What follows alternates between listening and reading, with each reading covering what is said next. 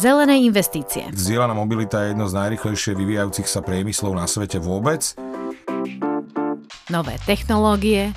Až 90% elektriny sa vyrába z neuhlíkových zdrojov. Obnoviteľné zdroje. Potrebujeme odpovede, ako prestať znečisťovať ovzdušie. Ekodoprava. Budú mať možnosť využiť vzdielanú kolobežku, prípadne ísť pešo. Toto je podcast Na plný prúd. Inak ja mám ešte veľa otázok. Informácie, rozhovory, rady a odpovede na najčastejšie otázky nielen o elektromobilite. Neviem, ako sa pozeráte na aktuálny rast trhov, lebo ja som sa pozeral za rok 2022, zase boli rekordy, ktoré elektrické auto dosiahli celej Európe, inak aj celosvetovo. Som sa pozeral na štatistiku, ktorú vydala ACA a tam to vychádza, že až 25% dosiahli e, pomer predaje elektrických oproti zostatku diesel a benzín a zase narastli aj bateriové elektromobily, ktoré tvoria približne 12,1%, len problém je to na Slovensku, že áno. Ale som troška zaskočený, keď som počul číslo 12, respektíve 25%, to mi nejak nehralo, ale keď ste povedali, že zahrňajú aj iné ako batériové vozidla, to znamená, že aj plug-in hybridy, tak, tak, tak mi to hraje, lebo tá penetrácia, ktorú my evidujeme v Európe je niekde okolo 10, 12, 13% podľa toho, ktorá krajina. V porovnaní napríklad Slovenskom, kde tie batériové vozidla sú niekde okolo 2%, čo je teda ako žalostne málo. Hej, ja by som bol teda úplne presný, že vyše 12% boli batériové a spolu ešte s plug-in to bolo takmer štvrtina. Celo sa to sa inak predalo, že nejak vyše 10 miliónov elektrických vozidiel. Niekde okolo 12, ja som tak. čítal. Ale čo je dôležité, že z prvých desiatich najväčších automobiliek sú, z piatich sú prvé štyri neeurópske, z toho tri čínske, že je tam, že... BYD tak. ako jednotka.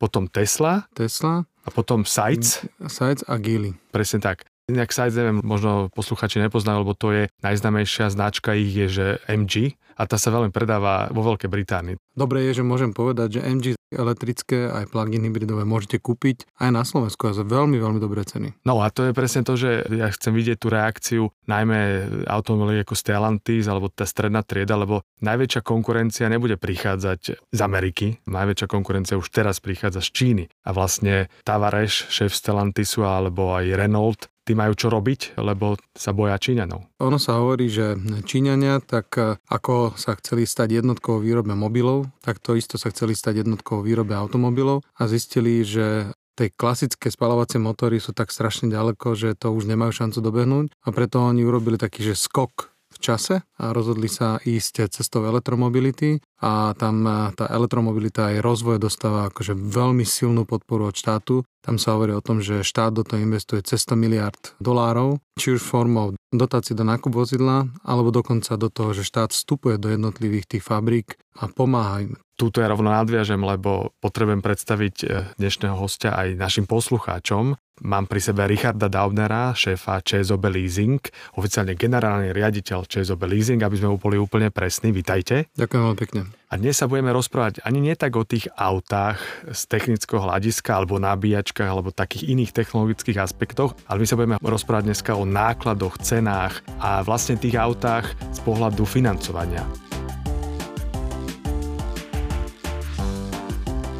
Čo hovoríte na začínajúcu cenovú vojnu, ktorú začala asi Tesla, lebo Tesla znížila ceny až tužím o 20% niektorých modelov a teraz na to zareagoval Ford, potom niektorí iní. Áno. Tak, Ford, Ford Mustang zlacnil. Vyzerá to tak, že sa možno budú zlacňovať ceny elektromobilov. Elon Musk je majster marketingu, lebo najprv eh, tie vozidlá zdražel, to bolo niekde počas minulého roka, teraz ich zlacnil, takže akože ten efekt až taký veľký nie, ale je tam nejaké zlacenie. Bolo by to veľmi fajn aj pre nás všetkých, keby elektrické auta zlacnili, aspoň by sa skôr udiala taká tá silno vytúžená parita medzi spalovacími a elektrickými autami. Inak pre poslucháčov tuto doplním, že tá parita sa očakáva ako kto hovorí, ale povedzme Bloomberg Energy Finance hovorí od roku 2027, to znamená vtedy dosiahneme tú cenu približne rovnakú medzi elektromobilom a spalovacím motorom. A inak ona sa nedosiahne iba tým, že sa budú znižovať ceny elektromobilov, ale zároveň sa zvyšujú ceny aj tých e, tradičných starých spalovacích motorov.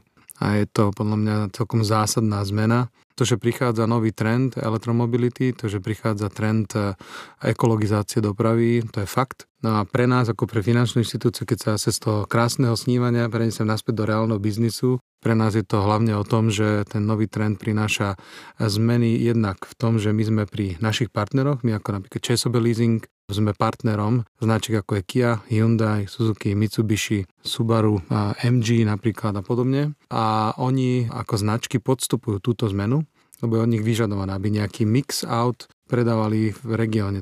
No a potom e, samozrejme tie zmeny, ktoré nastávajú, u nás zatiaľ pomaličky, lebo elektromobilita má nízku penetráciu, ale keď sa pozriem do toho, čo sa deje napríklad mojich kolegov v Belgicku a podobne, kde už dneska nové registrácie v rámci tých flítov, ktoré oni poskytujú, sú už niekde 30% batériové vozidlá, 30% pluginy a potom ten zbytok e, skôr teda benzíny, takže som si porovnal 5 rokov dozadu, keď bola nadvoláda dízlov a dneska sa mení. A to znamená aj pre nás ako pre leasingovky, to naše portfólio aut a všetky problémy sa menia z tých eh, dízlových na elektrické spojené s baterkami, servismi inými a podobne. Skúsme sa teda pozrieť spolu s poslucháčmi na tému, ako sa vlastne zákazník rozhoduje pri kúpe auta, lebo ja viem, že je rozdiel, keď sa rozhoduje súkromná osoba a keď sa rozhoduje firma, ako vlastne pristupuje k nákupu, čo všetko si všíma pri tom nákupe. Tak keď by som nešiel teraz rozlišovať medzi elektrickými a klasickými autami, tak asi taký ten najzákladnejší rozdiel je, keď si vyberá fyzická osoba alebo rodina, tak si vyberá auto, ktoré sa im páči, komfortne sa v tom cítia, farbu si vyberú, výbavu si vyberú, v kontexte aj svojho nejakého rozpočtu. Keby som sa posunul ďalej, také tie malé SROčky dvojchlapové firmy, tam je to veľmi podobné, lebo keby sme my dvaja vlastnili firmu a povieme si, že ideme kúpiť auto, tak poviem, nech sa páči, vy si chodte vybrať, ja si idem vybrať, ale dohodneme sa, že bude niekde do 50 tisíc, aby to bolo OK, dobre? Keď sa rozhoduje firma, tak sú tam už jednotlivé štruktúry, samozrejme, kto aký level auta môže mať. A keby som išiel nižšie a nižšie do toho referensko, tak to väčšinou je to tak, že sa rozhodne, že tento rok nakúpime taký typ vozidla a budeme takú výbavu a v podstate ten šofér až tak veľa do toho nemôže povedať. Takže ten rozdiel je v tomto. A keď sa ma opýtate, že aký je rozdiel alebo v, ako sa pozerajú ľudia na elektromobily a plug-in hybridy, tak eh, pri tých fyzických osobách vzhľadom na to, že tie autá sú ešte veľmi drahé, tak ja to vnímam tak, že tam je hlavne akože tá skupina nadšencov, ktorí už sú rozhodnutí, hovorí odborné terminológie, že first adopters alebo early adopters, a v tom korporáte sa tá zmena jednak deje podľa toho, ako je vedenie tej firmy nadšené, ale možno aj od toho, ako je tá firma možno korporátne previazaná s západnou Európou, kde tá zmena už prebieha podstatne rýchlejšie a tam sú nie že ponuky, ale skôr požiadavky na zmenu celej flotily. A presne podľa mňa začneme aj tu, pretože jeden aspekt je presne tá fyzická osoba, ktorá, čo je dôležité, pozera na kúpnu cenu a firmy pozerajú nielen na to, že s kým majú korporátnu zmluvu a dôležité aj, že či majú nejaké korporátne cieľe, lebo treba povedať poslucháčom, že mnohé tie veľké korporácie si dali svoje tzv. ESG ciele, to sú také tie ciele, ktoré hovoria o tom, ako treba znižovať emisie v celom korporáte a to sa týka aj tých flotil a často sa teraz pozerajú na rok 2025 ako ten prvý milestone, ten prvý odpočet, ale hlavne sa pozerajú na to, že koľko to auto stojí počas celej doby toho vlastníctva. To sa volá total cost of ownership a tam je treba povedať, že to je rozdiel medzi osobou súkromnou a medzi firmou. Obrovský rozdiel, lebo takú tú celú ekonomiku si väčšinou spočítajú firmy, ktoré majú finančné riadenie a pozerajú sa na to naozaj tak, že koľko má to auto reálne stojí, to znamená nielen obstarávacia cena, ale odpočítavam za čo to viem predať, takže zostatková hodnota, koľko ma stojí ročný servis, koľko ma stojí PHM, koľko ma stojí pneumatiky, koľko je registračný poplatok, čo je momentálne celkom aktuálna téma. Takže súčet všetkých týchto faktorov dáva akože total cost of ownership. Ale vrátim sa k tomu, čo ste povedal na začiatku, lebo tie korporátne firmy sa veľakrát rozhodujú, ako keby sú tam dva faktory. Jednak total cost of ownership, ale aj potom tie ESG ciele, ktoré, keď začnem tým I z tých troch písmenov, čiže ecological, tak veľa firiem prichádza s tým, že sa zavezuje znížiť svoju CO2 stopu a byť e, zelenšia. A tým pánom, kde napríklad v zahraničí je aj cesta do práce a späť súčasťou práce a vplýva napríklad na CO2 stopu, tak e, tá adopcia elektromobility ako zeleného riešenia je ďaleko viacej rozvinutá. Čiže veľakrát sa stretávame s tým, že zahraničí firmy ako keby dávajú príkazom svojim ľuďom, že musí zmeniť automobil zo spalovacieho na buď plug-in alebo elektriku a tým e, katofom je ako ďaleko býva. Takže keď zvládne s tým pluginom ísť do roboty a domov len na elektriku, tak dostáva plugin ako náhle nie, tak potom e, musí si zobrať, alebo mal by si zobrať elektriku. Ten druhý element je samozrejme total cost of ownership a ten sa asi inak vyvíja niekde v Belgicku alebo v Rakúsku a u nás, lebo typicky tie elektrické autá sú drahšie. Takže neklame si, ono ani tá úspora na PHM niekedy nemusí stačiť na ten rozdiel v obstarávacej cene toho vozidla a ono bohužiaľ čím auto je nižšej kategórie, tak tam tie rozdiely medzi klasickým dízlom a elektrikou sú väčšie. Ale práve tomu preklenutiu pomáha taká tá politika subvencií, respektíve daňových opatrení, ktoré sú už prítomné vo viacerých krajinách Európy, Belgicko, toto sú stediace Rakúsko a podobne, a oni drivujú tú adopciu. Takže ten total cost of ownership nie sú len tie reálne náklady, ktoré tam sú, ale aj to, akým spôsobom štát pomáha alebo nepomáha. Ja tu nadviažem, lebo aby sme boli úplne konkrétni a posluchačom poskytli aj nejaké dáta, tak ja som si vyžiadal prepočet, ktorý má Škodovka, Škoda Slovensko, o svojom najpredávanejšom elektrickom vozidle. A mimochodom, ak sa nemýlim, tak to auto bolo a je teda e, ako model aj najpredávanejším za rok 2022 ako elektromobil. A porovnávali Škodu Enyaq IV60, to znamená so 60 kWh batériou, oproti Škode Kodiaq 1.5 TSI, to sú podľa nich teda porovnateľné auta je na strane Kodiaku lepšia cena pri nákupe, 37 tisíc oproti 44 tisíc alebo až 45 tisíc na Škoda Enyaq, ale práve počas toho používania sa vlastne tá cena vyrovnáva. Čo je veľmi dôležité je, že oni sa pozerali na prevádzkové náklady, kde dávali spotreba za celé obdobie, servisné náklady, potom nejaké ostatné náklady, registračný poplatok a tak ďalej. Mimochodom toto ešte počítali s tým starým registračným poplatkom, takže tam to trošičku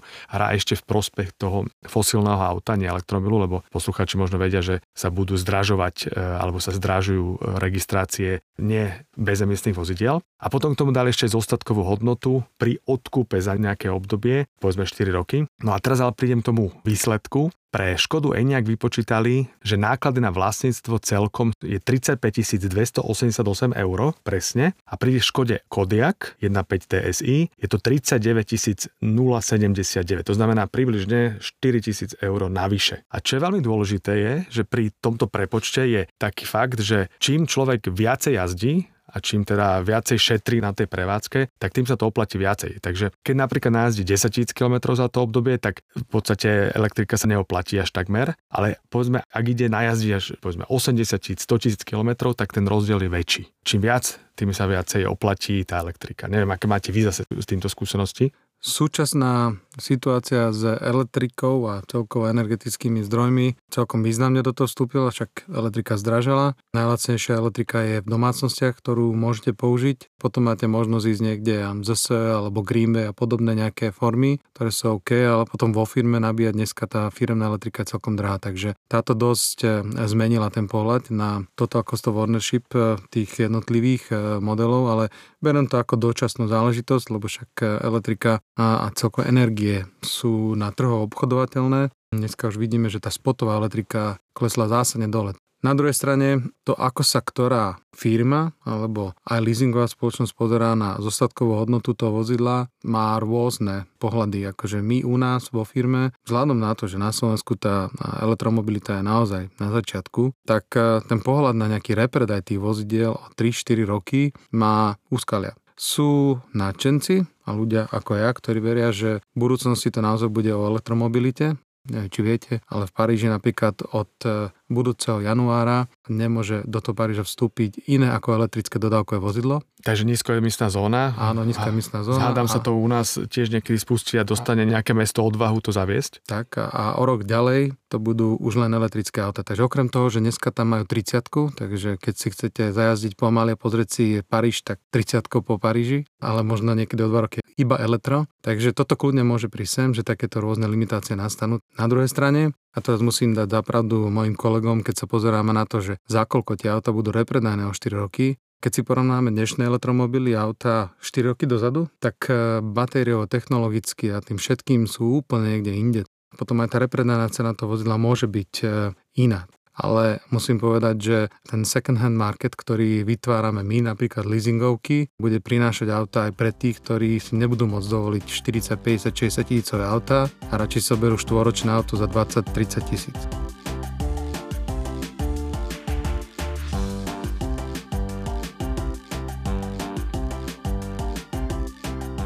Ale teda keď sa pozrieme na to, komu sa dnes oplatí kupovať elektromobil, čo by ste na to povedali, že toto je Myslím si, že oplatí sa tým, ktorí eh, vedia pracovať eh, so vzdialenosťou od eh, firmy. To znamená, že keď napríklad zoberiem môj prípad, ja mám plug-in hybrid, som sa rozhodol preto, lebo vzdialenosť do roboty a späť je v tej range zhruba 50 km, ktoré to moje auto dá. To znamená, že ja ho v robote nabijem, idem s ním domov, na druhý deň prídem do roboty a tým pánom vlastne celý týždeň jazdím na elektriku vy nielen, že šetríte na vašich peniazoch, alebo teda na vašich nákladoch, ale aj šetríte životné prostredie, lebo jazdíte na batériu, čo je to ideálne pri plug-in hybridoch. Keby tak napríklad celá Bratislava robila, tak si viem predstaviť, že to asi má nejaký vplyv na ovzdušie. A inak aj na hluk. Aj na hluk, presne tak.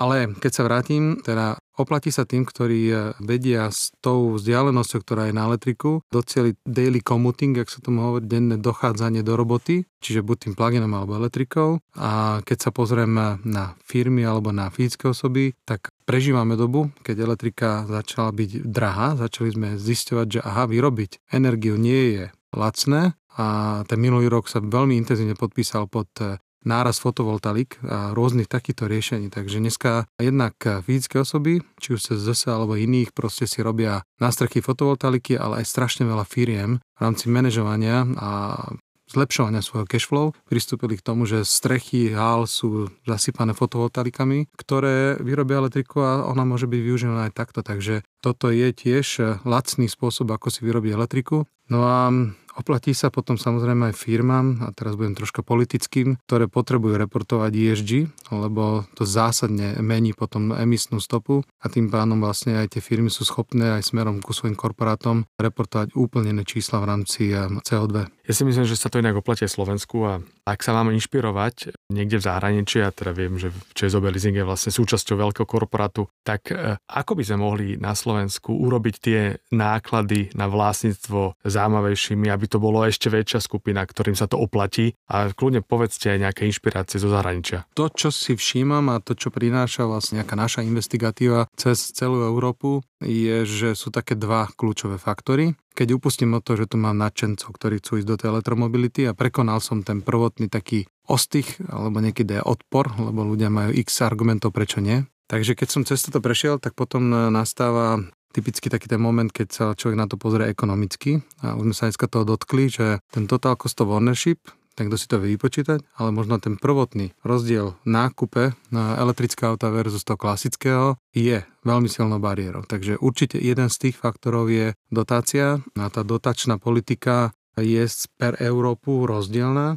My na Slovensku máme dotáciu 0 a bohužiaľ zatiaľ nie je schválená žiadna dotácia, ale návrh SEVI spolu so ZAPom a z asociáciou leasingovej spoločnosti, ktorý bol predtým ministerstvo hospodárstva, prináša tento jeden bod ako faktor, ktorý môže zásadne pomôcť. Ja v poslednom čase si všímam, že ako taká akože referencia od leasingových spoločností, jednak eh, od kolegov z Belgicka, ale to nedávno som eh, spolu v rámci našej asociácie som organizoval stretnutie partnerských asociácií v regióne, takže tu boli Češi, Rakúšania, Maďari, Bulhári. A bolo zaujímavé vnímať e, Rakúšákov, ktorí hovoria o tom, že u nich e, taký ten hlavný plyn do tej adopcie pridala zmena, ktorá je v spôsobe zdaňovania tohto benefitu elektrického auta a jeho používania. Čo tým myslím? Keď ako zamestnanec mám elektrické auto od firmy, tak eh, typicky sa mi do môjho mzdového listu pripočíta 1% obstarávacej ceny vozidla plus spotrebovaná PHM a toto sa vynásobí s sociálnym zdravotným nemocenským, čiže pre firmu je to o 35% drahšie Plus ja ako zamestnanec e, dostanem vlastne z tej sumy, ktorá sa mi tam pripočíta, zase 35% ako náklad do sociálneho zdravotného nemocenského a ešte musím zaplatiť na tom dať. Takže rozmýšľam nad tým, že idem ponúknuť na zamestnancov, budeš jazdiť na dízlovej kone, Hyundai Kona alebo na elektrickej Hyundai Kona a, a mu poviem, že sorry, ale stojí o 20 tisíc viac, takže budeš mať v podstate dvojnásobnú pripočítateľnú položku ku mzde, že ako bude mať afinitu k tejto zmene, takže asi dosť malú.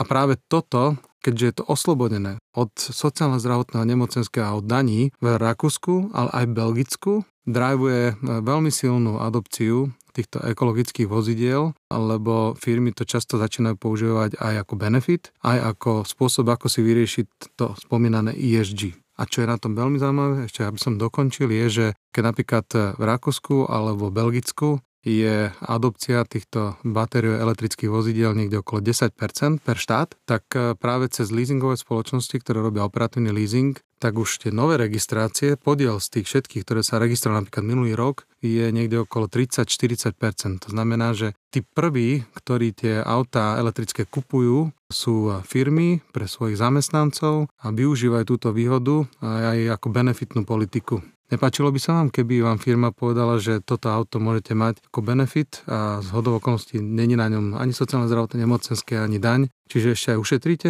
Ja by som sa napríklad tešil takému autu ste mi aj nahrali, lebo my sme tu mali minulé pána Kakulu z ministerstva hospodárstva. Rozprávali sme sa s ním o novom akčnom pláne, ktorý práve predstavuje aj takéto jedno opatrenie, lebo my vieme, že tieto daňové opatrenia môžu zlepšiť aj pocit zamestnanca, ale mimochodom je to aj e, dobrá politika smerom k firmám. A keďže tie firmy sú tí najväčší, ktorí tie elektromobily aspoň v tomto štádiu budú kupovať a kupujú, tak sme presadzovali a sme to aj presadili, že to opatrenie hovorí práve o tom znížiť takéto odvody a túto daň na 0%, Takže dnes 1%, ale na bezemisné vozidlá 0%. Ja si myslím, že to je veľmi správna cesta, lebo keď sa zamyslím napríklad na nejakou politikou eh, tých importérov, ktorí tu majú, tak keď eh, sem priniesli Škodu Eňak, tak je museli spraviť reklamu, že? Takže či už taxikári, alebo predvádzacie vozidlá, alebo typicky, keď sa sem nejaké auto donese, tak akože sa dáva takým, ktorí jazdia po tom meste zľavy, aby to auto bolo viditeľné. A pre mňa je to takisto aj s tou elektromobilitou. Kým je to Yeti, že každý si o tom číta, alebo teraz počúva, ale to auto si nevyskúša, alebo nevidelo u suseda, tak je to zle.